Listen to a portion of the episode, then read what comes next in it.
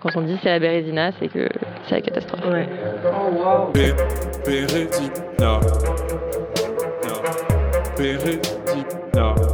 Des fois, c'est la loose. Des fois, ça marche pas. Des fois, les autres pensent que, et en fait, euh, pas du tout. Des fois, on fait genre, des fois, on fait de notre mieux. Des fois, c'est vraiment relou, et des fois, c'est pour le mieux. Dans Bérésina, on parle de contre-success story, d'histoires semées d'embûches, avec des gens qui nous racontent que parfois, ça veut pas. L'échec. Nous avons toutes et tous ça en commun. Parce qu'il est gourmand l'échec, il mord tout le monde. En public parfois, aux yeux des autres, et plus secrètement souvent comme une blessure cachée, un trébuchement honteux. Bérésina, c'est un temps pour délier les bandages et laisser enfin parler des moins bien, les presque réussis, les jamais assez. Soisy Courbet est libraire indépendante. Voilà, ça pourrait se terminer comme ça, et ce serait déjà bien assez pour remplir une vie entière de défis, batailles et rebondissements. Mais Soisic n'est pas du genre à se faciliter la tâche. Si vous avez déjà poussé la porte de sa librairie La Franchie à Lille, vous savez que les cordes à son arc sont nombreuses et multiples. Libraire, programmatrice culturelle, éditrice, militante, spécialisée dans les écritures théâtrales et les féminismes, et reine des cookies, c'est à en donner le tournis tant son quotidien s'apparente à un marathon. Mille vies dans une seule, en soi, Soisic, c'est aussi une libraire qui un jour vous glisse entre les mains Éloge du risque d'Anne Dufourmentel. L'air de rien mais avec conviction comme un indice. Et c'est justement ça qui attise notre curiosité. C'est certainement cela qui nous donne envie de la questionner sur son rapport au plantage et autres trébuchements quand elle semble pourtant en être si éloignée. Bonjour Soisic, et merci beaucoup d'être là dans Bérésina. Sois la bienvenue. Bonjour, merci à vous de me recevoir. Alors, quand on a commencé à échanger avec toi autour de cette thématique de l'échec, tu nous as répondu euh, assez rapidement qu'en général, tu faisais en sorte de pas être trop confronté à l'échec en te blindant pas mal et en travaillant beaucoup et en mettant pas mal d'énergie dans les choses que tu entreprenais. Peut-être parce que l'échec finalement te faisait un peu peur. Alors, pour entrer dans le vif du sujet, est-ce que tu pourrais nous dire quelle est toi ta propre euh, définition de l'échec et du fait d'échouer? Alors c'est super complexe parce que je me suis rendu compte que je m'étais jamais posé la question avant que vous me proposiez de participer et que ma réaction très très très spontanée a été de dire euh, mais je n'échoue pas. Enfin c'était vraiment euh, et s'en est suivi beaucoup beaucoup de réflexions parce qu'en fait je me suis jamais laissé donner l'autorisation d'échouer. Ça a vraiment été quelque chose depuis toute petite euh, parce que je pense que à travers mon éducation, etc. Donc pour moi, l'échec, c'est vraiment ce qu'il y a de plus dur à encaisser, c'est-à-dire c'est moi qui m'abandonne en fait d'une certaine manière. Et je sais que j'y mets énormément de, enfin, je me mets beaucoup de pression là-dessus. Et donc j'ai le mot échec euh, ou le verbe échouer. Pour moi, ça a une telle signification que qu'en fait, je veux m'en éloigner le plus possible.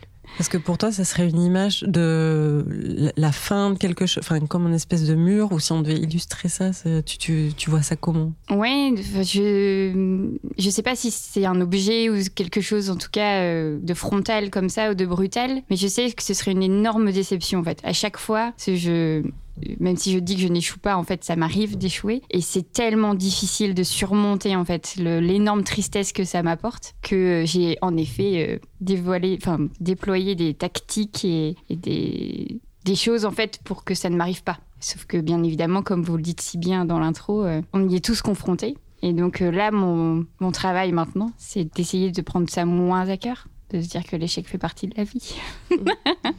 Et c'est quoi les, les tactiques justement que tu, que tu as développées? Mais c'est de, hum, c'est de se mettre une énorme pression. En fait, pour que tout fonctionne, c'est-à-dire que euh, d'être à 100% dans ce que je fais tout le temps et de, de ce fait de, de, de penser à toutes les possibilités. Et donc, euh, c'est vrai que tout ça s'applique merveilleusement bien euh, sur mon parcours professionnel. Euh, c'est-à-dire que j'ai. Enfin, voilà, tout va toujours. c'est- allé tout droit comme je voulais euh, et même encore mieux. Et, euh, et tout ce que je fais dans ma vie, etc., euh, d'un point de vue professionnel, euh, je sais pourquoi je le fais et dans quel cadre, etc. Et donc, euh, je me dis qu'on est. En fait, l'être humain est quand même euh, super fort pour ça, c'est-à-dire qu'on a une force possible. C'est notre, notre cerveau, notre psyché, j'en sais rien où ça se situe, mais on peut se convaincre qu'on va y arriver et y arriver. Et ça, je pense que c'est ma plus grande certitude de toute ma vie. c'est de me dire que professionnellement, je peux tout faire. Et personne ne viendra me dire que ça marche pas, que ça peut pas marcher, que c'est pas bien, etc. C'est-à-dire que je suis convaincue de ce que je fais. Donc ça, c'est un cadre de ma vie. Et donc euh, l'auto-persuasion, c'est une force... euh, Enfin, voilà, c'est un truc de dingue en fait quand on arrive à, se, à le maîtriser d'une certaine manière pour soi. Après, il y a tout le reste, ce qui n'est pas ma vie professionnelle, où là c'est un bazar sans nom. Mais en même temps, puisque je n'y consacre pas énormément de temps, voilà, on me dira que pour le moment, euh, c'est mon petit 10% euh, voilà, d'échecs et de chutes, on va dire. Et du coup, cette philosophie, ça te permet euh, de prendre des risques aussi, non? Parce qu'on on va en parler aussi de ton parcours et de, de ta façon de, de vivre ton métier, mais on a, ça donne l'impression en tout cas que tu prends aussi des risques et des vrais engagements. Mm. Du coup, euh, sans avoir peur justement que ça marche pas, en, disant bah oui, il y a pas de raison pour que ça le fasse. C'est ça. Mais en fait, c'est vrai qu'on dit toujours que euh, il est important d'avoir confiance en soi pour aller de l'avant, etc. Et une fois que, enfin, moi, je vois vraiment mon cerveau comme euh, plein de petites cases et des coches, en fait. Et je me suis dit, t'as la case confiance en toi dans le travail qui est cochée. Elle, elle pourra plus jamais, en fait, être décochée. C'est un truc que t'as acquis. Et ce qui fait que euh, et tu parlais de l'art du risque d'Anne Mhm. de Fourmentel, qui est pour moi un livre euh, hyper important en fait, et je m'y raccroche énormément. C'est de dire à partir du moment en fait où tu prends pas le risque de vivre, en fait tu ne vis pas. Et dans mon cadre professionnel, en fait, je me dis, mais allons-y, en fait. On est à un endroit, enfin, je suis à un endroit où je peux tellement me faire plaisir et, et, rencontrer des gens fabuleux et avoir des discussions incroyables. Et, oui, et parfois, j'ai super peur parce que je me dis, mais non, mais en fait, euh, enfin, ça va pas fonctionner. Et dans la minute qui suit, bah non, en fait, voyons, c'est parti, on y va et on reçoit des auteurs et des autrices de fous et on ose aller vers des discussions qui pourraient évidemment mettre hyper mal à l'aise. Et voilà, euh, quand on reçoit Martin Page euh, sur Au-delà de la pénétration, il y a quand même cinq minutes où. où tu rougis un peu en fait, Mhm. tu dis ah, ah. et puis après tu te, te raccordes et tu dis ben non t'as pas le droit parce que si toi t'es mal à l'aise comment tu veux que les gens euh, fassent le pas et lisent ce livre et en parlent avec les autres euh, sans être mal à l'aise? Enfin il faut aller on y va quoi et ça c'est je pense les plus belles victoires c'est d'avoir pris des risques qui payent d'une certaine manière même si paye est pas le super bon mot parce que ça amène du financier des trucs comme ça mais on a plein de super belles choses qui en découlent et pour le, enfin, professionnellement, c'est vraiment le truc euh, où je me dis on peut jamais regretter d'avoir pris un risque. Et j'ai été formée par une super libraire, euh, Émilie Vanier, euh, à la librairie Les Lisières, qui m'a toujours dit de toute façon, il y a rien de grave. À partir du moment où tu mets pas ta vie en danger, il y a rien de grave. Et ça, je pense que c'était le plus beau message qu'on pouvait me transmettre en fait en tant que jeune entrepreneuse, jeune libraire, jeune tout en fait, c'est de dire bah oui en fait. Il n'y a rien de grave, on se détend. Et ça, ça te- cette confiance en toi, ça te vient depuis. Enfin, tu as toujours eu confiance en toi ou tu as développé ça avec le temps? Ah oui, non, s'il y a bien quelqu'un de pas confiance, c'est moi. je pense que. je rebondis beaucoup sur votre introduction, mais parce que Mhm. je trouve qu'au final, elle, elle, euh, elle donne plein de pistes de réflexion. C'est que euh, je sais que je peux donner l'impression d'avoir fort confiance en moi, mais en fait, euh, c'est quelque chose qu'on a, que j'ai travaillé. Et je suis vraiment à milieu d'avoir eu. Enfin, d'avoir cette confiance innée. Hein. C'est pas du tout ça. Non, non, au contraire. J'étais une enfant euh, qui, je pense, euh, a eu cette période que je recommence à découvrir maintenant. Mais au début, j'étais vraiment. euh, Enfin, je faisais ce que je voulais, j'avais peur de rien, le regard des autres. euh, Enfin, comme vraiment l'enfance comme on en rêve, en fait. Quelque chose de très ouvert, de très euh, libéré. Et en fait, on m'a changé dans mes habitudes. J'ai déménagé, un truc tout bête. hein. Et à partir de là, j'étais plus personne. Je savais plus comment être moi. Et, là, ça a été très, très, très dur. Là, ça a été super dur parce que de ce fait, je pensais que je savais plus rien faire. Et là, ça a été vraiment du travail de se, de se convaincre qu'on était capable de le faire. Et ouais, ça a été quelques années euh, compliquées. Mais je suis ravie que, au final, bah, tout ce chemin compliqué te fait à un moment donné rencontrer. Bah, moi, ça a été mon métier. Et mon métier m'a reboosté. euh, Enfin, je me dis, c'est pas un parcours, euh, une chance que tout le monde a. Et donc, dès que je croise des stagiaires, des jeunes, des- j'ai envie de leur dire, mais enfin, je, je te souhaite ça. Je te souhaite de trouver le boulot qui va juste te rendre épanoui, en fait, te faire comprendre qui tu es. Et malheureusement, et c'est tellement triste de se rendre compte qu'il y a tellement de gens qui n'ont pas cette opportunité-là, quoi. Tu disais tout à l'heure que euh, ton chemin était allé tout droit à partir du moment où tu avais rencontré justement. euh, alors je sais pas si c'est le goût de la lecture, la littérature, euh, l'objet livre. Enfin comment Qu'est-ce que tu as rencontré en premier et comment ça s'est passé cette articulation entre la rencontre avec le livre, la Mhm. littérature et décidé que ça serait ton chemin et que c'était une chose à, à poursuivre Alors c'est hum, au final c'est un petit mix de pas mal de choses et au final euh, si je l'avais oublié celui-là d'un grand échec. ouais, il y en a un. Euh, en fait, je rêvais d'être comédienne. Et euh, ça, c'est un, quelque chose euh, qui me tenait beaucoup à cœur, mais je pense que dans tout mon combat de confiance en moi, etc., ça, le théâtre avait tellement pris en fait une sensation de, de sauveur de vie, quelque chose de ah oui, non mais c'est bon, en fait, tu sais faire des trucs et que je m'y suis, accrochée et, comme bah, je suis quelqu'un qui planifie beaucoup, qui, est très carré en fait dans sa tête, euh, j'avais dit euh, je ferai cette école-là et, euh, et, ce sera magnifique et, et sauf que j'ai pas eu cette école-là et qu'après j'ai plus osé en fait faire quoi que ce soit à ce sujet, que j'étais au conservatoire, etc., que j'ai fait une mauvaise rencontre. Ça, arrive, ça arrive beaucoup. Euh, Quelqu'un qui m'a vraiment mais, dégoûté du théâtre en 3 secondes 30, quoi. Et je n'ai plus jamais d'ailleurs euh, joué de, depuis ce moment-là. Et, c'est ce moment où tu te rends compte que tout ce que tu pensais être ta vie n'est plus rien, en fait. Et tu te dis, ok. Donc maintenant, j'ai fait 3 ans de fac, 3 ans de conser- conservatoire. Je fais quoi? Et là, à l'université, on te donne la possibilité de faire des stages plus ou moins en lien, en tout cas dans ma génération, parce que je crois que c'est plus compliqué maintenant, en plus ou moins en lien avec euh, tes, tes, spécialités en fait. Et donc euh, j'ai choisi de faire un stage à Dialogue Théâtre pendant un mois.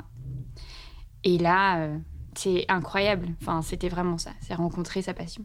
Et de ce fait, j'étais, ouais, j'étais, euh, j'allais faire ma troisième année. Et tout de suite, en fait, ma Nolwenn Vandestien, qui était la libraire de Dialogue Théâtre à l'époque, m'a dit Mais toi, euh, inscris-toi à l'INFL, l'Institut national de la formation à la librairie. Enfin, c'est un métier pour toi, quoi. Et j'ai été prise dans l'école, j'ai trouvé un stage euh, hyper rapidement. J'ai fait mes deux ans de formation en apprentissage. Et le jour où j'ai rendu mon mémoire, il y a Janine Pillot, donc la fondatrice de Dialogue qui m'a appelée pour me donner un boulot. Et, et tout s'est enchaîné hyper vite. Elle a pris sa retraite, elle m'a proposé la librairie, elle me l'a donnée. Donc en plus, genre, la transmission, un cadeau, quoi. Et à 24 ans, j'avais une librairie. Donc je suis passée du bug total de 21, 22 ans à avoir une librairie à 24 ans. Je suis là, Hmm, bon, ben, c'est parti. Mais tout ça, je pense que euh, quand on. Il y a beaucoup de rencontres, certes, des gens parlent de chance, et j'en ai eu beaucoup, mais il y a aussi une conviction. En tout cas, pour moi, ça fonctionne comme ça. C'est de me dire, euh, j'y ai cru, j'étais à 100% en fait dans ça. Et donc cet enchaînement-là, il est hyper rare dans les métiers de libraire, parce que bah, c'est un métier hyper difficile, euh, pas beaucoup de débouchés, et tu te dis, j'avais pas un, sou, et j'ai rencontré le projet qui m'a permis aussi de m'épanouir là-dedans. Sans argent. Et le lien avec le livre, le lien... euh, au final, le livre, pour moi, c'est un médium euh, hyper important, certes, qui, a, enfin, qui, qui est bouleversant parce qu'il est tellement universel, en fait, au final. On peut tous s'emparer de livres, etc. Mais euh, c'est tout ce qu'on peut en faire autour et les thématiques qu'on aborde grâce à, lui. Je ne suis pas une fétichiste du livre ou un truc genre foufou. C'est juste vraiment ce que les auteurs et les autrices ont à nous dire qui me qui m'intéresse. Moi, j'aimerais revenir sur euh, l'idée de la chance, parce que tu Mm. parles de chance, mais moi, j'ai l'impression que surtout toi, tu travailles énormément. Mm.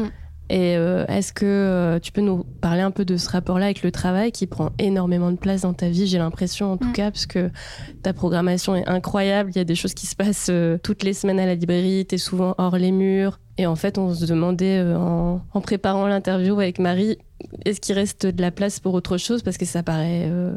Vraiment hyper chronophage. Ouais, ça, euh, c'est pas toujours facile euh, avec le temps. Parce que autant euh, quand j'étais jeune, il y a 10 ans, que tout dédié à son boulot, ça paraissait hyper normal en fait. Et je travaillais déjà beaucoup, mais c'était parce que j'étais beaucoup toute seule à la librairie et que j'apprenais en fait aussi surtout. Donc ça me prenait un temps de dingue. Tout a un peu changé avec le déménagement de la librairie il y a trois ans et demi, où là en fait je me suis vraiment euh, accaparé le projet. Et malgré en fait toute la confiance que j'ai pu, je peux avoir en, en mes capacités professionnelles, etc.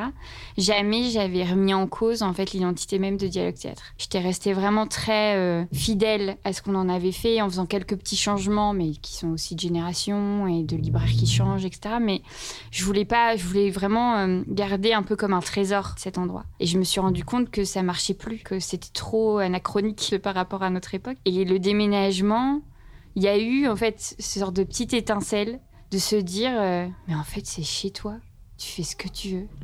Et là, ça a été comme la deuxième partie de, de mon, mon chemin professionnel, on va dire. Et depuis, en fait, je touche à ça, je découvre que ce que je mets en place fonctionne, mais les nouvelles choses, parce que quand on a une librairie spécialisée qui, a, est quand même née en 1992, donc euh, elle tient, elle a un public, elle a des fidèles, elle a une réputation, etc. C'est pas vraiment moi qui l'a créée cette réputation-là, je l'entretiens, on va dire. Et quand on est place Sébastopol et qu'on se renomme la franchie et que euh, on mêle art du spectacle et féminisme, bah, en fait, on va plus m'attendre au tournant. Et là, moi, ça a complètement euh, je pense que ça a tout vrillé quoi c'est que je me suis dit mais il faut que je donne tout à cette librairie c'est trop beau quoi ce qui nous que que ce que j'ai envie de faire soit aussi porteur c'est enfin de réaction, de- d'encouragement, de, soutien, c'est magnifique quoi. Et là, du coup, j'ai mis un peu le doigt dans l'engrenage et je me suis dit ah ok c'est parti. Et, euh, et trois ans et demi plus tard, je me rends compte qu'en effet, euh, je, je, je gère très très mal le fait de ne pas travailler maintenant. C'est très compliqué. En fait, euh, la, enfin, je pense que quand tu, tu te mets vraiment dans un système de, bah oui, tu bosses euh, du matin au soir, le soir tu vas faire des rencontres, tu fais ci, tu lis, enfin t'essayes de lire en tout Mhm. cas, euh, tu continues, machin, machin. À un moment donné, en fait, quand il n'y a plus rien à faire ou tu ne dois rien faire puisqu'il faut te reposer, ben là, c'est le flip total. C'est, tu fais wow, wow, wow, wow. Alors oui, mais non, mais je vais nettoyer. Et puis, je vais passer deux heures à nettoyer cette table parce qu'en fait, je trouve qu'elle est vraiment pas assez propre. Et là, tu commences à te dire, ah, t'es un peu toqué, en fait. Là, tu- Et c'est pas grave. C'est mon petit toc à moi. Mais je me dis, il faut quand même euh, qu'avec le temps, j'essaye. C'est mon, ouais, c'est, c'est ce que j'aimerais bien travailler, en fait, euh, ces prochains. Ces prochains mois, ou peut-être je me laisse un peu du moyen terme, parce que je sais que je vais être difficile à, à changer, mais, mais ouais, non, pour le moment, en fait, il n'y a pas vraiment de place pour le personnel. Euh, C'est la librairie et c'est comme ça. Je- J'essaie de pas trop y penser non plus. Mais c'est hum, quand on commence à réfléchir et il y a beaucoup de, de personnes qui in- interviennent là-dessus en ce moment et, où je me dis, mais en fait, je suis carrément dans un schéma type de notre époque. C'est-à-dire de celle qui décroche jamais, quoi, et qui va jusqu'au bout et qui travaille encore plus et, qui, comme elle, a elle travaille plus, ben, veut encore travailler plus parce qu'elle se sent capable. Et quand j'ai des pics d'énergie, euh, euh, alors que je suis censée être épuisée puisque je travaille depuis le lundi, euh, 8 h du matin et qu'on est le dimanche euh, à 19 h et que je rentre chez moi et je me dis, Hmm, on va dire merci à son corps. hein, il a tenu, tu tombes jamais malade, c'est ça. Mais là, peut-être tu dois dormir en fait à un moment donné. Et ça, c'est des petits flips qui commencent un peu à, ouais, des petites prises de conscience où je me dis ah bon, on va, on va devoir réguler ça peut-être. Puis j'y pense cinq minutes et puis en fait j'ai toute ma semaine qui me revient et puis c'est reparti quoi. C'est pas Et- mais est-ce que tu as peur du vide? Ah bah oui, mais qui, enfin oui non je dis pas qui. hum, Ne parlons pas d'un général, euh, Mm. on s'en fout.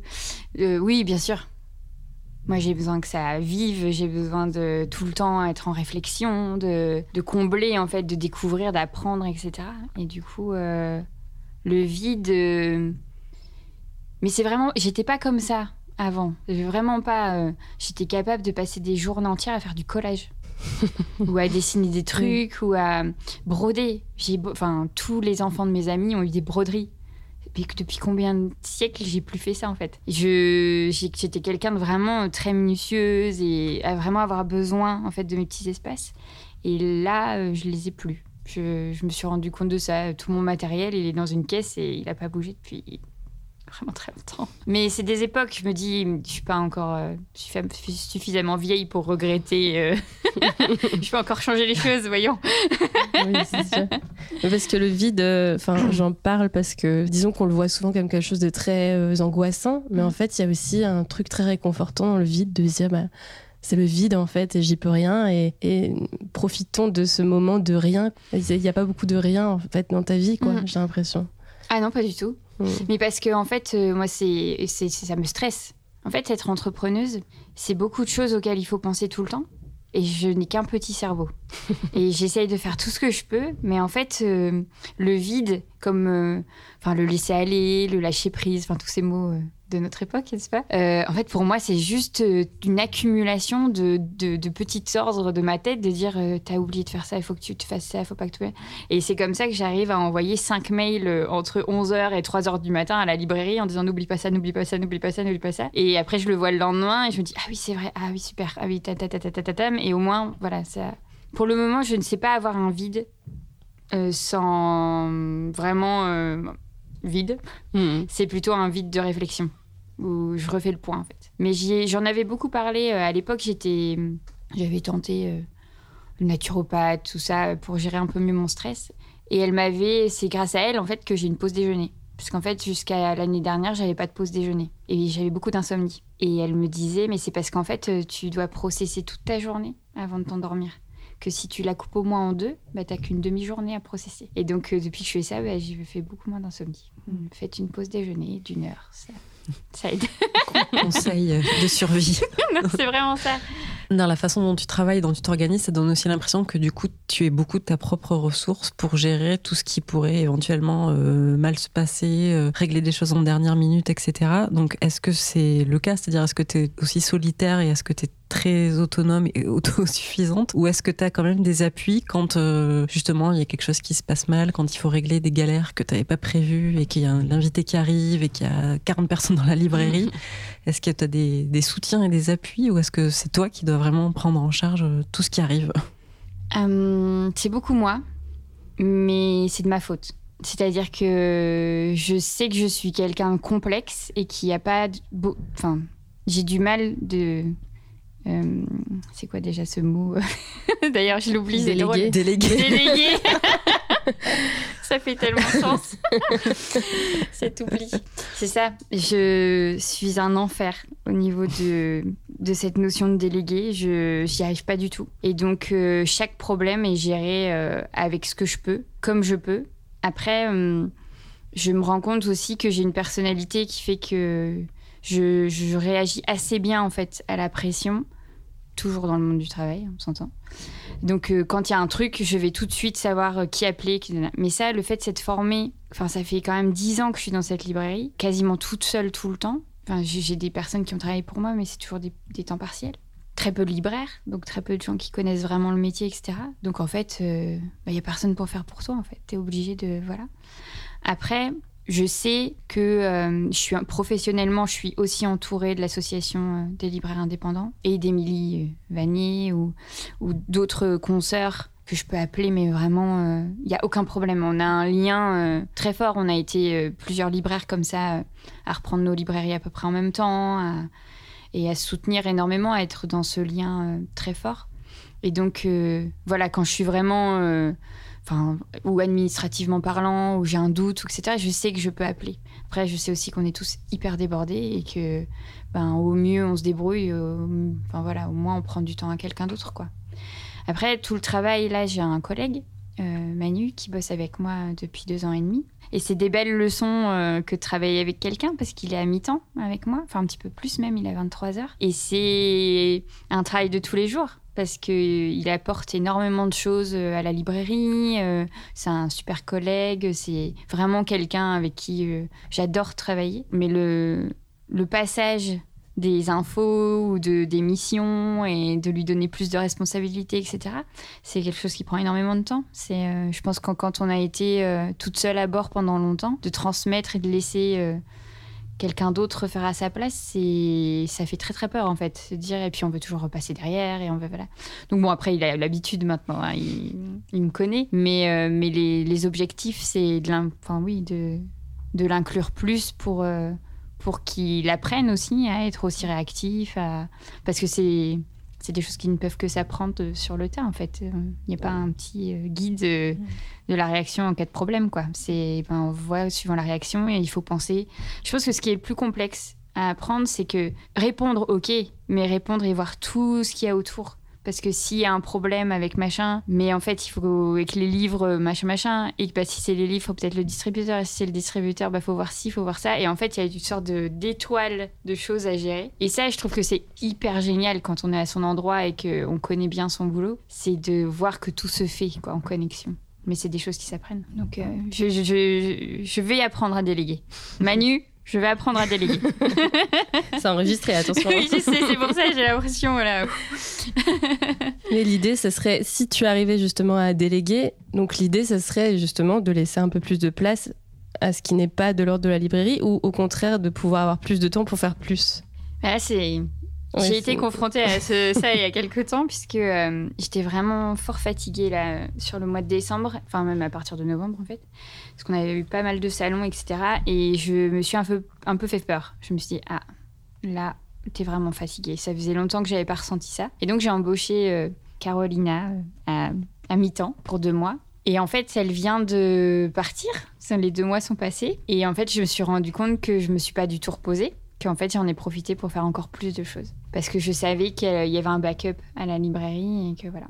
Après, je me sens pas épuisée. J'ai pu faire des choses euh, qui sortaient un peu de mon quotidien aussi. Peut-être d'être, euh, d'avoir des journées moins en boutique et d'être plus, euh, bah oui, à l'extérieur, sur des salons, des rencontres, tout ça. Et ça, a- ça a l'air d'avoir marché, en fait, d'une certaine manière.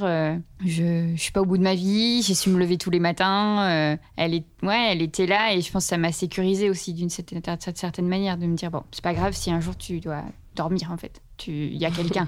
bon bah finalement ça n'est pas arrivé, mais donc ouais, je sais pas. euh, Déléguer pourquoi, je sais pas, parce que je peux pas être sûre de mes comportements à ces moments-là, mais en tout cas, euh, je pense que d'avoir une possibilité, c'est déjà rassurant. Même si tu la prends pas, tu sais qu'elle existe. Peut-être que ça impliquera petit à petit, en effet, euh, plus de temps pour soi et des choses comme ça. Mais c'est vraiment euh, un combat de tous les jours. Il faut se mettre dans l'idée qu'on va déléguer et qu'on va essayer d'être moins accroché à cet endroit. Quoi. Et tu parlais du, de ton corps, de, que, que tu t'étais fait peur à un moment parce que tu étais allé un peu loin. Et j'ai l'impression que c'est un peu euh, euh, symptomatique, entre guillemets, des gens qui travaillent comme ça beaucoup et qui n'arrivent pas à s'arrêter. C'est que leur limite, c'est leur corps. Et que c'est souvent euh, le, seul, le seul truc qui fait qu'à un moment, ça s'arrête et qu'on se dit, bon, bah, puisque mon corps a décidé que je pouvais plus, j'arrête.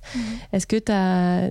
un peu l'impression que ça, ta seule limite, ce serait ton corps ou euh, Totalement. ouais. Ah, mais totalement. Oh, le seul qui m'ennuie euh, de toute ma vie, c'est mon corps. C'est vraiment. euh, Mais, mais en même temps, je le prends pas. euh, Et je le rassure parce que je le remercie euh, très régulièrement, donc je vais pas commencer à le critiquer. Mais je me dis, mais heureusement qu'on reste des êtres humains. Parce que si on n'avait pas des warnings, on deviendrait des robots, quoi. Des machines, quoi. Enfin. pff, il n'y aurait pas de limite. Là, moi, je sais que, ça a été compliqué. Euh, J'ai, voilà, quand même euh, eu des moments où j'ai eu des, des, des gros maux de ventre, des, choses euh, vraiment compliquées en fait dans mon quotidien, avec cette unique et seule réponse des. Alors je, je vois pas vraiment des médecins, moi c'est plutôt des naturopathes ou des ostéopathes, voilà, qui me disaient mais oui mais enfin. Vous êtes fatigué en fait, votre corps il veut juste vous dire arrêtez quoi. Pour moi c'était pas entendable parce que j'avais pas le temps en fait de m'arrêter évidemment. Donc euh, ça, depuis quelques temps ça va mieux.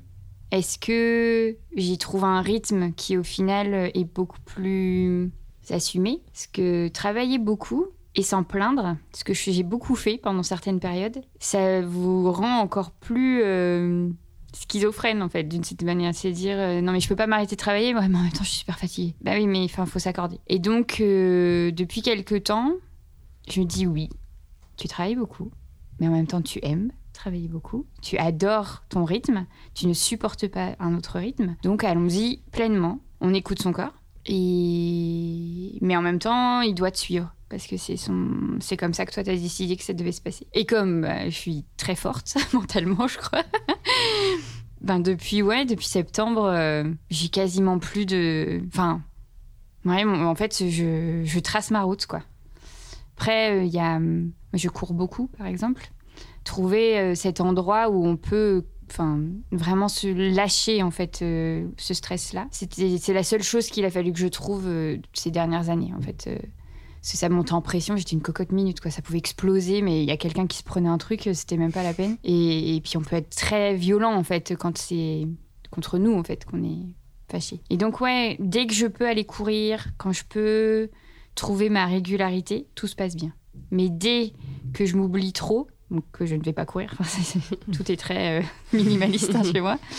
Là, ça peut vraiment partir en vrille rapidement et c'est là où je peux être désagréable ou fatiguée ou agacée ou des choses fatiguer des gens. Voilà, je précise le- ce qui est quand même pas le bon endroit quand on est commerçante et aussi en besoin de lien que je peux l'être. Mhm. Commencer à être agacée, c'est vraiment le summum du de c'est fini, il faut que j'aille euh, trois jours en montagne et hurler ma colère devant la mer ou j'en sais rien.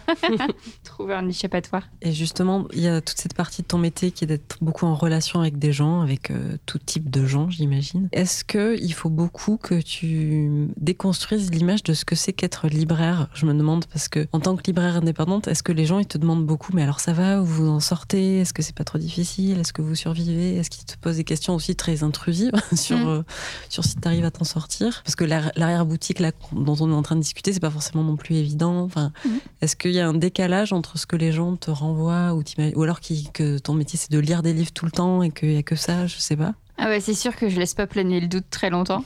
Après, il y a quand même assez peu de gens euh, qui se rendent compte de, de ce qu'on vit en fait en tant que libraire indépendante. Quand on nous demande, enfin, en tout cas, moi, j'ai jamais enjolivé le boulot que je fais. Et la seule chose qui peut m'agacer, vraiment, c'est quand on me dit à quel point, en effet, euh, j'ai l'air d'avoir un boulot mais tellement cool, quoi, où je lis toute la journée. ou- Et là, généralement, j'ai le voilà la petite attitude cinglante de dire oui bah vous lisez plus que moi en fait, je pense. hein. Je lis plus vite que vous, mais je crois que vous avez plus de temps de lecture euh, que moi. Et ça, je sais pas pourquoi, mais j'ai un besoin de le préciser à chaque fois. C'est vraiment euh, limite viscérale, quoi. C'est de dire non mais arrêtez de penser qu'on est, euh, arrêtez de romantiser mon travail, quoi. C'est loin d'être euh, romantique ce que je fais. Et je passe en effet ma vie dans les livres, mais en fait, euh, je, je fais tellement autre chose en fait de, de mon quotidien. La seule chose qui me qui me demande à chaque fois beaucoup d'efforts, c'est cette impression qu'on est à leur service. Et ça, c'est tous les commerçants, pour tous les commerçants ou les services à la personne, etc. C'est de dire en fait que les gens s'engouffrent dans cette relation et ils te demandent toujours plus, toujours, toujours, toujours, toujours plus. Parce qu'ils sont dans un ils ont un laisser-passer, en fait, de se dire, mais cette fille, en fait, elle est là pour moi. Ce qui est très beau dans certaines relations, parce que bah, j'ai vu des clients et des clientes euh, vraiment en- dans un besoin euh, sincère d'être rattrapés d'une certaine manière et d'être guidés, d'être accompagnés. Et ça, euh, quand on a pu aider par un livre, le bon livre, bah, c'est merveilleux. Après, quand c'est quelque chose de plus chronique et où on sent que plus tu vas donner, plus ils vont en demander et, et qu'ils vont essayer de s'immiscer dans ton toi personnel. Là, moi, généralement, euh, il y a ces barrières, quoi. C'est plus possible. Et c'est c'est là où vraiment j'ai l'impression parfois d'être dans deux vies différentes au boulot. Je sais pas si on peut vraiment dire que je sois euh, hyper avenante ou etc. Enfin, je sais que je ferme très vite en fait les portes aux gens qui pourraient trop m'en demander. Il y a quelque chose de, mais même physique, mais parce que c'est de la protection, parce que je peux pas prendre euh, en, enfin, je suis pas l'arche de Noé quoi je peux pas mais mais c'est dans le dans ces relations là un libraire c'est il y a un côté très psy il y a un côté très confidence il y a un côté très très intrusif mais dans dans l'autre sens on est obligé en fait euh, de poser des questions d'entendre de vraiment euh, écouter mais surtout d'entendre ce que les gens ont à nous dire et c'est des petites forteresses nous en fait on en fait quelque chose sur le moment, mais on, on garde pas en nous tous ces souvenirs-là. C'est pas possible. On est sur des éponges incroyables. Mais les gens qui se sont confiés ont l'impression qu'on est toujours à vif en fait de leur confidence, etc. Alors que parfois euh, bah, on, on se souvient pas forcément de tout ce qu'ils nous ont dit. Et donc il y a un côté très beau de cette relation-là et un côté qui pour moi est hyper euh, difficile parfois à gérer, qui va être complètement différent d'une libraire ou d'un libraire à l'autre. hein. C'est chose qu'on se protège comme on peut en fait. Euh, En tout cas, moi je sais que généralement il y a une sorte d'armure quand je sens que ça va être trop trop fort. Quand on va trop m'en demander, euh, je, je ferme un petit peu la porte et ce qui me rend oui moins accessible, mais en même temps euh, c'est des métiers où on donne tellement que faut se protéger aussi quoi de ce rapport-là. Oui, c'est vrai que j'avais pas du tout euh, en tête cette idée qu'effectivement les gens euh, se livrent à toi, euh, enfin sans faire de jeu de mots, mais ils se livrent vraiment à toi de manière assez intime. Ah oui, non, mais c'est c'est incroyable. C'est incroyable de beauté et de. C'est hyper émouvant. Enfin, à certains moments, euh, tu te rends compte que. Enfin, tu, c'est des. Les gens ne viennent pas chez toi euh, parce qu'ils sont hyper heureux, généralement. Ils ont moins besoin d'un backup quand ils sont hyper heureux. On doit aller dépatouiller de situations émotionnelles en fait aussi un petit peu. Et ce qui est chouette, c'est qu'on est nous-mêmes des êtres humains, donc en fait on a des réponses parfois. Ben oui, nous aussi, on, a euh, vécu le deuil, on a vécu euh, le chagrin d'amour, euh, on a vécu le manque de confiance en soi, on a vécu l'échec, on a vécu plein de choses, et donc on peut aller rechercher en soi ce qui nous a fait du bien. Alors nous, à la franchise, c'est vraiment ça. C'est qu'on va chercher en nous ce qui, ce, ce qui peut aider les gens. Après, on est spécialisé, on est, c'est un, en- enfin, j'ai l'impression qu'on est une librairie avec une dynamique euh, tellement personnalisée en fait que on a la chance de pouvoir aller aussi loin. Toutes les librairies euh, font pas comme ça et, et les grosses généralistes n'ont pas le temps avec le, le nombre de clients qu'ils ont d'être hyper euh, tatillonnes comme ça. Mais ouais, non, ça- il y a des moments où c'est c'est fort. C'est mais tout comme toutes les rencontres qu'on organise. Là, pour le coup, ça, c'est vraiment mon. C'est ce qui me fait le plus plaisir au monde. En fait, j'adore ces moments d'échange. Et quand, euh, dans des discussions hyper intimes, des gens prennent la parole, se confient et font avancer la discussion grâce à leur confession, mais c'est super. Et pour les auteurs et les autrices présentes, c'est quand même. euh, Enfin, on se dit, on est des passeurs. Nous, les libraires, on est vraiment ça, des passeurs euh, entre des personnes qui disent, des personnes qui lisent, des personnes qui écoutent. et- Enfin, c'est génial. Oui, c'est ça. Et puis surtout, à des moments où. Enfin, moi, je pense personnellement à des moments où ça, ça allait pas et qu'un livre tombe au bon moment et en fait dit exactement ce qu'on a besoin de- d'entendre. c'est assez magique, quoi. Mhm. Donc, quand quelqu'un peut. euh, a ce truc de conseiller le bon livre au bon moment, c'est c'est presque un médicament, en fait. Ah, mais totalement. Mm, mm. Mais je crois que d'ailleurs aux États-Unis, euh, il y a, euh, tu peux te faire rembourser les livres quand ils sont conseillés par euh, ton thérapeute ou quelque chose comme ça. Mm, mm. Cette, av- cette information est à vérifier. N'allez pas tous aux États-Unis acheter vos livres. Mais euh, j'avais entendu, il y avait quelque chose comme ça. euh, où c'était pas tant une blague que ça, te dire que les livres devaient être euh, remboursés par la sécurité sociale. Mais carrément, parce que en fait, on n'est pas toujours doué pour vraiment mettre des mots sur ce qu'on ressent. C'est hyper compliqué d'être honnête avec soi-même, etc. Et quand quelqu'un écrit exactement ce qui nous travaille et qu'il y a une sorte de fulgurance comme ça des mots, euh, bah, c'est un super. euh, Enfin, c'est une super, superbe façon de, de faire son chemin, d'y repenser, de pouvoir relire et de se structurer et d'avancer, en fait, tout simplement. Donc, oui, non, les Mm. livres, euh, pour ça, c'est incroyable. Ouais, un truc aussi de se dire ah bah je suis pas seule en fait. Mm. C'est vraiment quelque chose de partagé euh, avec quelqu'un qu'on connaît pas, mais d'hyper salvateur de se dire ah mais en fait c'est- moi, mais c'est aussi d'autres. et- Ah oui, totalement. C'est universel. Mais du coup, j'ai une question très pragmatique par rapport à Mm. ça. C'est quand est-ce que tu as le temps de lire avec tout ça? C'est-à-dire, est-ce que c'est pendant le temps à la librairie ou parce qu'on parle de ce temps hyper réduit et compressé, mais en même temps essentiel. Du coup, comment comment ça ressemble à quoi? Euh, pas du tout. Je ne lis jamais à la librairie, euh, sauf vraiment euh, en cas de neige ou, de désert euh, absolu. Je lis toujours chez moi ou dans les transports. J'habite juste à côté de la librairie, donc bon. Moi, je sais pas lire en marchant, met bon. Mais euh, je lis beaucoup plus vite parce que bah, c'est mon métier, donc euh, ça s'apprend aussi à lire vite. Et je connais, je me rends compte que quand j'ai décidé, je peux vraiment lire énormément en peu de temps donc ce qui permet de rattraper énormément de choses. Après, euh, autant le théâtre, je peux vraiment lire énormément de livres sur la journée. Autant dans les féminismes, etc., c'est plus compliqué parce que j'aime bien prendre le temps et comprendre vraiment bien, etc. Donc ce qui fait que j'ai un rythme plus lent sur euh, les féminismes que je ne l'ai sur les arts du spectacle. Mais bah, c'est nos métiers aussi, donc on apprend à connaître les livres sans forcément les avoir lus. Heureusement, en fait, qu'on peut faire ça parce que je lis beaucoup de ce fait le soir, la nuit, euh, un peu le matin si j'arrive à, me lever plus tôt. Mais j'ai pas énormément de temps de lecture. Par rapport à quelqu'un euh, de lambda, euh, je pense que c'est tellement réduit en fait que ça devient ridicule. Et après, sinon, je lis pendant les vacances.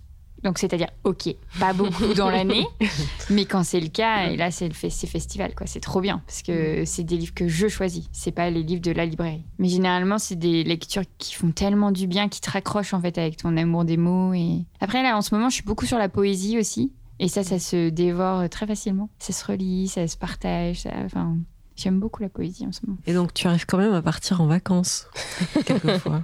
On, on ferme la librairie au mois d'août pendant deux semaines. On prend chacun trois semaines. Et euh, mon objectif euh, 2019-2020, c'était de prendre mes cinq semaines de vacances. Donc je pars une semaine en vacances la semaine du 17 février. D'accord. Voilà, le monde entier est au courant. je ne dois pas être à la librairie pendant cette période. Si je suis là, vous pouvez me crier dessus. mais euh, mais c'est compliqué Ouais. De prendre des vrais, enfin les cinq semaines. Je sais pas où je vais poser la deuxième, euh, voilà, la semaine restante quoi. Mm. Ça va être fort compliqué. Mais oui, oui, oui, oui. Et les trois semaines d'août, euh, elles viennent. euh, Enfin, c'est vraiment le bout du bout, quoi. Généralement, euh, je peux plus faire autrement. Et là, on- tu parlais de féminisme juste avant. C'est vrai qu'on n'a pas du tout parlé de, de ça, mais ça a une grande part dans ta vie, quoi. Mhm. Et puis, tu es assez militante, euh, tu organises beaucoup de choses autour euh, des féminismes. Moi, je me demandais si tu parles de confiance en toi, des choses que on nous apprend pas trop à assumer aussi quand on est une femme, de se dire bah oui, j'ai confiance en moi, oui, je réussis, non, j'ai pas trop vécu d'échecs. Est-ce que tu trouves que c'est plus difficile euh, d'être une femme et d'assumer sa réussite ou est-ce que pas du tout? Quand j'ai commencé euh, la librairie et tout ça, la reprise, ça a été tellement dur d'être une femme qui en paraît dix ans de moins qu'elle n'a, en fait, parce que je parais très jeune. Mhm. et d'avoir ce rapport euh, très patriarcal en fait. Je me suis vraiment pris dans la tête le banquier qui vient vous infantiliser, euh, le comptable qui fait des réflexions, euh, les gens qui te font pas confiance, etc. Que tout de suite ça a été euh, ah ouais non mais ok tu penses que parce que je suis une jeune femme en fait je suis un peu con et naïve? Non mais je vais te montrer que en fait c'est pas ça. Donc ça m'a mise au défi tout de suite. Mais j'étais pas encore dans les féminismes. Et mais j'étais dans une colère constante quoi. J'avais l'impression que le monde me mettait au challenge tout le temps tout le temps tout le temps. Ce qui est vrai ce qui est totalement vrai. En tant que jeune femme, euh, t'es encore plus attendue au tournant euh, qu'un jeune homme, parce que bah voilà, ça, enfin voilà, le dire, ça paraît euh, normal, mais un, homme est plus, apte à réussir dans la mentalité générale qu'une jeune fille. euh. Et quand je, suis vraiment entrée dans les féminismes et, là ça a été vraiment euh, un, encore un autre combat en fait, c'est de, de me dire euh, que j'avais plus à me dire juste femme égale euh, je réussis. C'est juste je suis une, enfin une être humaine, ça se dit moins mais en fait il faut le dire. Et j'ai pas à justifier de mon genre en fait. Je suis je suis moi et le fait de lire énormément de choses sur le sujet font qu'en fait euh, on, on se déconstruit à tout plein d'endroits. Et maintenant mon combat euh, c'est que je suis une personne qui relaie en fait des informations, qui vit des informations, qui mais euh, je ne supporte pas qu'on me dise que je suis une fille qui réussit. C'est pas possible en fait. Après tout ce que j'ai déconstruit, j'ai juste envie de dire euh, bah non en fait arrêtez Qu'est-ce- parce que dans votre bouche dans de, de celui qui pourrait me dire ça ou tout de suite il y a une image qui se met en place en fait. Et cette image là, j'essaye qu'elle n'existe plus. Parce que c'est de celle, si on dit c'est une fille qui réussit, ben on dira bah oui, mais une fille quand même, normalement c'est un peu plus passif, c'est machin, puis tu dois pas être forte en compta, tu dois pas. Enfin, tous les clichés que j'ai pu entendre en fait tout le temps. Et donc là, je me rends compte que ces questions de genre, etc., je les supporte plus en fait. Je, pour moi, euh, ça n'a plus de lieu d'être. Je- J'essaye de complètement. euh, je me considère pas au final plus comme une sorte de, de fille en fait. C'est très, bizarre. Mais ça, je pense que c'est je lis trop de trucs, j'écoute trop de choses. je suis perdue, je suis totalement ailleurs. mais euh, mais c'est au mieux en fait parce que de ce fait, euh, on se protège en ayant ce- cette façon de penser, c'est-à-dire que j'essaye au, au maximum de plus prendre pour moi en fait des commentaires sexistes. Mais c'est vraiment une protection, je pense. Mm. Mais après, au niveau de la réussite euh, d'un genre à l'autre, ou... j'ai pas d'avis du tout. euh, Je pense que c'est pas une question de genre, c'est une question de motivation, de passion, de, de force intérieure. Et que c'est tellement facile de s'excuser aussi, parfois, de d'être un homme ou d'être une femme.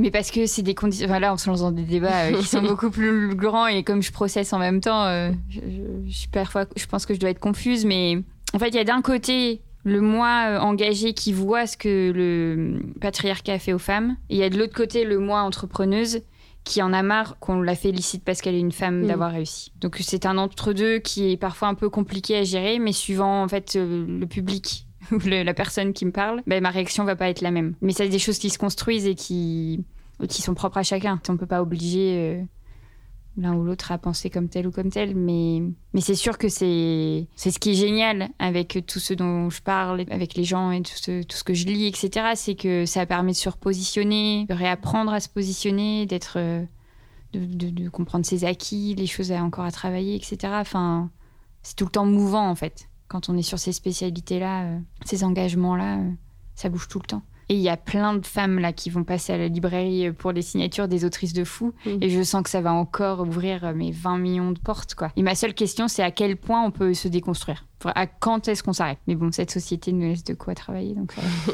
je me dis que c'est pas pour maintenant le, le fond du fond. Bah, du coup, ça me donne envie, peut-être qu'on peut faire un peu de teasing et tu peux nous dire euh, justement quelles seraient les autrices, alors plutôt en fin février, au mois de mars, quand tu reviendras de vacances par exemple, euh, qui, qui on pourra découvrir. bah, qui fait un sens plutôt euh, génial, euh, c'est que euh, je suis très contente, mais vraiment tellement contente. Je reçois euh, la Clit Révolution. Et Donc, euh, euh, Sarah et Elvire euh, seront à la librairie le 6 mars à 19h pour leur manuel d'activisme, suite à leur engagement par la web série de la Clit Révolution, de- d'avoir suivi comme ça un nombre de femmes et de combats euh, de par le monde. Elles ont euh, créé un manuel pour vraiment savoir ce qu'on peut faire, ce qu'on ne peut pas faire, comment se défendre, ce qu'on risque, ce qu'on encourt, etc. Et j'ai tellement hâte. Je me dis, mais avec elles, euh, on va pouvoir euh, partir au combat. Quoi. Et qui a l'air d'être un manuel euh, hyper pratique parce que C'est exactement j'ai vu ça. juste certains feuillets, mais Mm. comment faire de la colle, euh, comment ça. coller. euh, Enfin, c'est c'est des trucs qui peuvent paraître bêtes, mais en fait, euh, apparemment, il rien n'avait été compilé jusqu'à maintenant. quoi. Non, bah, et puis ça répond à la question de, ben oui, mais je fais quoi en Oui, fait, voilà. euh, Mm. Où est-ce que je peux, ce que je peux, enfin, Qu'est-ce que je peux faire? Comment je peux que je agir? la loi? Voilà. Mm. Et donc là, oui, c'est ça. C'est euh, de, je fais la colle, je prépare le fly, je veux le coller. Où est-ce que je peux le coller Où est-ce que je peux pas le coller Si je le colle là, ce que j'encours, comment je peux me défendre Vers qui je peux me tourner Mm. Si je Euh, arrêtée, sont, quelle est la loi, ce que je peux demander, etc. En fait, on ne sait pas. Puis surtout maintenant, où on a l'impression que, des enfin, que tout est tout peut amener à une arrestation, à un conflit. à- C'est bon aussi de, de raccrocher à ça et de savoir dire au bon moment j'ai besoin d'un avocat ou d'une avocate et non, je ne dirai rien et je veux un appel et- Mm. en dehors des séries euh, américaines. Il nous faut un savoir. Et donc la clitre révolution viendra. euh, Et ce qui me rend encore plus fière, et ça paraît bête, mais c'est parce que vraiment c'est tellement rare. On est la sortie nationale. Ah, On est les premières. Moi et la franchie. Moi et Manu, mais il accepte qu'on soit féminin. euh. on, on devance Paris. Donc, euh, et Ouais, ça, c'est mon Dieu, génial. Ouais. quelle bataille C'est nous en Mm. province. Ouais, mais ça, on doit le dire aussi, je pense, c'est que tes programmations sont très, très euh, qualitatives, euh, dans le sens, on a quand même euh, accès à des autrices, euh, des auteurs qui tournent pas beaucoup en France, quoi, euh, et qui font certaines dates euh, dans certaines villes, et une seule à Lille, et c'est chez toi, Mm. quoi. Donc c'est ça. euh, Ah ben dans nos sujets, de toute façon, euh, en général, pour qu'elles soient euh, dans les autres librairies, c'est qu'il y a eu un énorme succès. Enfin Mm. voilà. Et comme euh, je- j'essaye euh, d'être vraiment, enfin j'écoute énormément de podcasts. Mm. généralement, en fait, je sais au tout début. En fait, je suis les comptes. je- Enfin, je voilà, je fais un travail de veille, on va dire, sur les réseaux, etc. Ce qui me permet, en effet, oui, d'inviter les gens avant que ce soit la cohue. Et là, on est super fiers, encore une fois. Chloé Wary, Mhm. euh, qui est euh, illustratrice, dessinatrice, autrice euh, de La Saison des Roses chez Flebeleux Édition, vient de recevoir le prix du public à Angoulême. Et elle était chez nous à la sortie. elle était chez nous à la sortie de sa BD. Et donc ça, c'est Manu qui avait... qui me l'avait euh, proposé et je suis tellement contente pour elle et je me dis purée, enfin elle nous propose un travail hyper engagé sur euh, une équipe de foot féminine euh, qui, qui se retrouve à, à devoir battre, se battre pour sa place en championnat parce qu'il n'y a plus de financement pour les deux équipes et évidemment on veut que ce soit les hommes qui aillent à leur place. Et, et Barbara l'héroïne va dire bah non on va jouer cette place et ça va se passer autrement. Et c'est tellement génial qu'il y ait eu ce, cette récompense là parce que pour elle euh, je pense que ça va ça ouvre encore plus son, son, son travail au monde quoi. Parce qu'on est toujours fiers d'être les premiers d'a- d'avoir eu l'œil etc mais ce qui nous plaît encore plus c'est quand derrière en fait euh, c'était que le début et que tout se propage après quoi. Les rencontres et tout ça euh, c'est tellement de joie quoi. Enfin puis de de liens parce que je garde quand même pas mal de liens avec les autrices alors c'est beaucoup des femmes il y a quelques hommes mais c'est quand même beaucoup des femmes qui viennent à la librairie et de suivre leur parcours et c'est hyper enthousiasmant euh. ouais c'est des belles récompenses ça Et pour conclure, euh, moi j'aimerais bien te poser une question qui va dans le sens de ton métier, donc je vais te faire travailler un petit peu. D'accord. Mais euh, si euh, tu devais recommander un livre ou une œuvre, en tout cas, qui toi t'a aidé à des moments où, où c'était la Bérésina, justement. Mhm. Mais tu en as parlé, j'en ai parlé, on en a parlé, donc je vais en parler. On peut en reparler, je pense. Euh, c'est en effet euh, L'art du risque d'Anne de du Fourmentel, euh, chez Rivage, qui est un livre euh, tellement essentiel. Et cette femme a eu une vie tellement essentielle. Il y a pas mal de podcasts sur elle, d'elle. Elle est décédée il y a quelques années euh, en sauvant de- de- des enfants de la noyade. Elle s'est noyée elle-même. Et quand euh, on entend ça, quand on entend son parcours, quand on entend ce que les gens ont reçu d'elle et qu'on lit ses livres, il y a une telle générosité, il y a une telle euh, bienveillance, mais parce qu'on utilise beaucoup ce mot-là, mais vraiment dans le côté très noble en fait de, de vouloir accompagner l'autre et tout en le laissant partir après quoi, quelque chose de on te lance, on te donne des pistes. Que l'art du risque, euh, j'ai fait des piles là, euh, ça ne s'arrête pas. Enfin, j'ai décidé qu'il serait tout le temps euh, en pile chez nous et que et, c'est magnifique de voir que dès que j'en parle, ça allume des lumières en fait. C'est de dire ah oui, oui, oui, non mais c'est ça. Je pense qu'on est dans une période où on a tellement de possibilités, il y a tellement de choses, on peut vite se perdre dans son. Mais le focus de se dire, il faut vivre, parce qu'on n'a qu'une vie. Donc faut pas perdre une miette de ça. Il faut y aller, il faut y aller, il faut y aller. Et elle, dans son livre, c'est plein de chapitres, petits, moyens, qui vont revenir euh, au risque de la solitude, euh, au risque euh, de l'amour aussi, au risque. euh, je crois qu'elle a même celui de l'échec, non Il me semble. Il n'y a faudrait- pas le risque de l'échec parce que je l'ai cherché, regardé.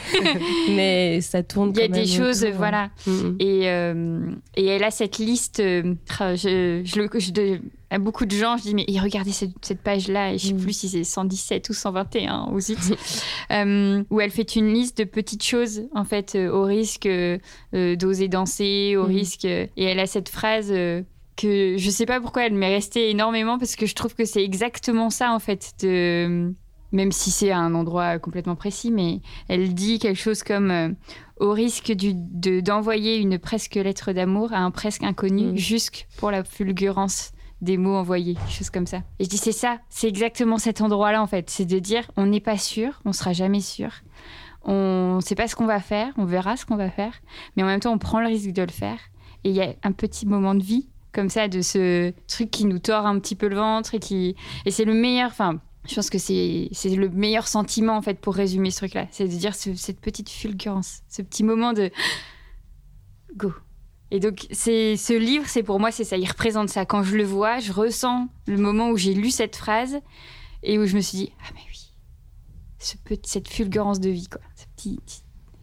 Et depuis que je l'ai lu, ben, j'essaye d'être euh, fidèle et, et, et à chaque fois j'y pense et je, je me dis mais quel cadeau on a eu d'avoir une femme pareille en fait euh, sur cette terre et qui, qui nous aura tout transmis jusqu'au bout quoi.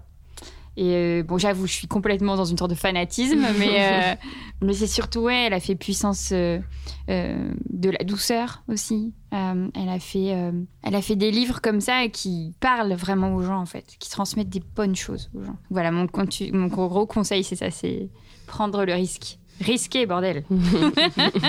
Puis l'échec, vous inquiétez pas. On, on s'y fait, on travaille, on pleure un bon coup et puis ça passe. ça redémarre. Bah, merci, c'est une belle conclusion. Avec. Merci beaucoup.